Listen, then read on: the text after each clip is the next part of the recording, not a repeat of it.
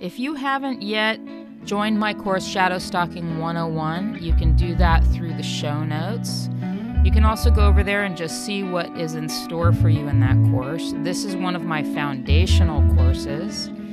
And one of the prerequisites for my course, the Wounded Healer Advanced Studies and Coach Training in Archetypal Somatics. So, if you're interested in having a line of work that is heart centered and about shadow stalking and somatic shadow integration, you might want to check out my courses. So, I hope to see you there.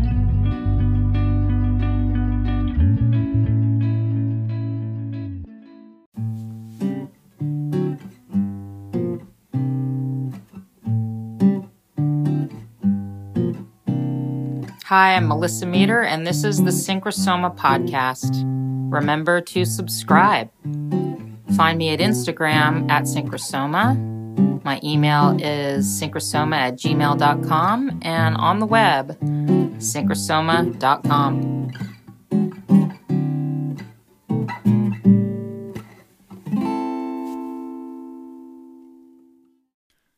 First off, I want to give a big shout out to all of the Shadow Stalking 101 students out there who listen to this podcast.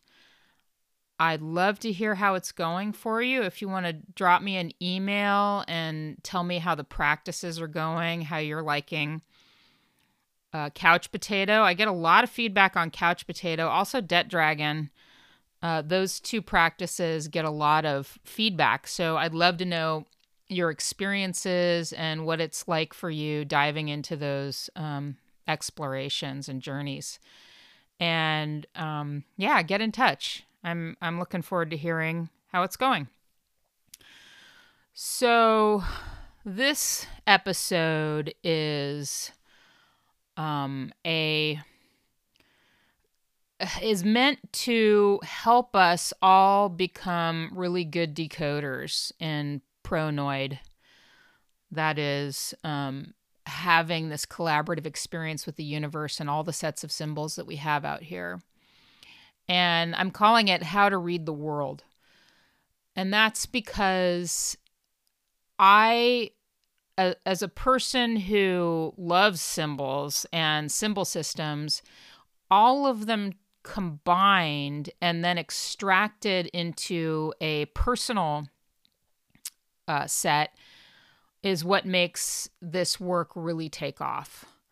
The work of archetypal somatics and just working with archetypes and shadow in general can take off dramatically when we come out of generalized symbol meaning kind of work and we get into personal or personal myth related sets of symbols. So you might have an experience where you're um, working with archetypes and you work with a, a, a fairy tale or some myth or something that feels very universal and almost um, generic, and it's supposed to be because, um, like like I used to I used to really be into making these drawings and I made dolls this way too without faces. This is a kind of a Waldorf method, I think. If you don't have a face on it, the unconscious will create the face.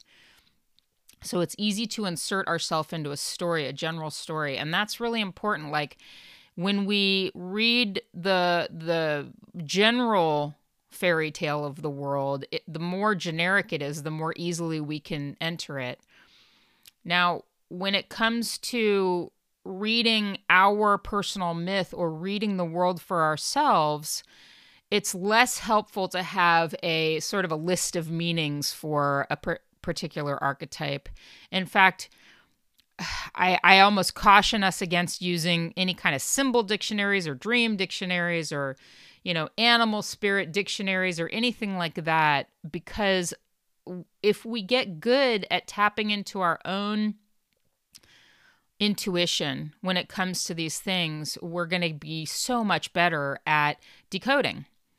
Because what we want to do is get our somanosis, our body mind, our inner knowing up and running more than being guided by or trying to memorize or fit into what the general population has as a symbol. Now, that might go against your training and your learning about, you know, um, archetypal stuff. It's okay. You know, you can take what you want from this podcast and leave the rest. So, how do we read the world when we decide to let go of the um like it's almost like the crutch or the training wheels of this thing. How do we start reading the world? For me i feel like and this is how i work with clients and teach people to do it.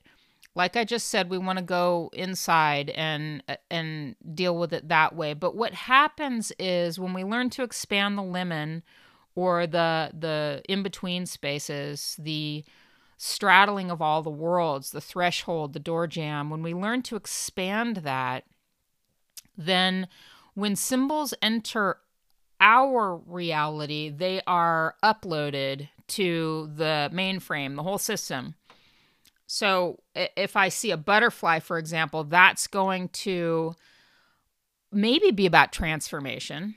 You know, that's like a common thing that we think about butterflies is the tra- the rebirth or the transformed being gone through the hero's journey. But maybe it's going to be nuanced out in terms of the butterflies I have encountered or where I had seen a butterfly, just like in a dream symbol, you know, how the butterfly was in my dream. And and that's how the waking dream, our life, our reality becomes this huge tapestry of our own personal myth, our own fairy tale, um, fairy tales within fairy tales, myths within myths, dreams within dreams, deeper and deeper fractaling into our own story. So, this isn't about becoming egoic and special and having my own personal story that's more meaningful than other universal tales or or like say the hero's journey how it fits into kind of every personal myth. It's not about um, a hierarchy or rising above that. It's about getting what we're actually supposed to do, which is decoding our personal myths so that we can be more connected and come out of that attachment to these things. So, the first thing to do is to take that symbol, whatever it is, the butterfly, and and let it work on you in your body. So the mind will go to the meaning making. Body will start to reveal things that mind wouldn't be able to find. In my courses, this is what I teach.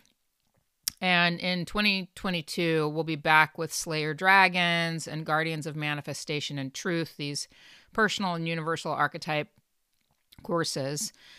And, but uh, for our purposes, right in this moment, use your intuition to grok or get how to start thinking with your body mind. And you can listen to that episode, Body Mind. I think there's one like that. Um, there's a bunch about somatic recapitulation and archetypal frequency. There's different episodes that will kind of help to guide how to do that. If you want more, get Shadow Stalking 101. It's packed with, uh, there's even a, a practice in there called somatic recapitulation. But so you're at this stage where you've got your butterfly and you are working with it in body mind. Now, th- this is when the self study starts to take over, and it's not like you're compartmentalizing and you're doing, okay, now I'm out at my job, and now I'm driving my car, and now I'm hanging out with my friends. Those are all sort of dream things inner life is more real. So, what happens when you become a shadow stalker and when you start to really make this stuff um, a huge part of your practice is that it's happening all the time. You're you're in this decoding space and you're receiving a lot. So what happens is instead of thinking all the time, you're you're collecting data all the time.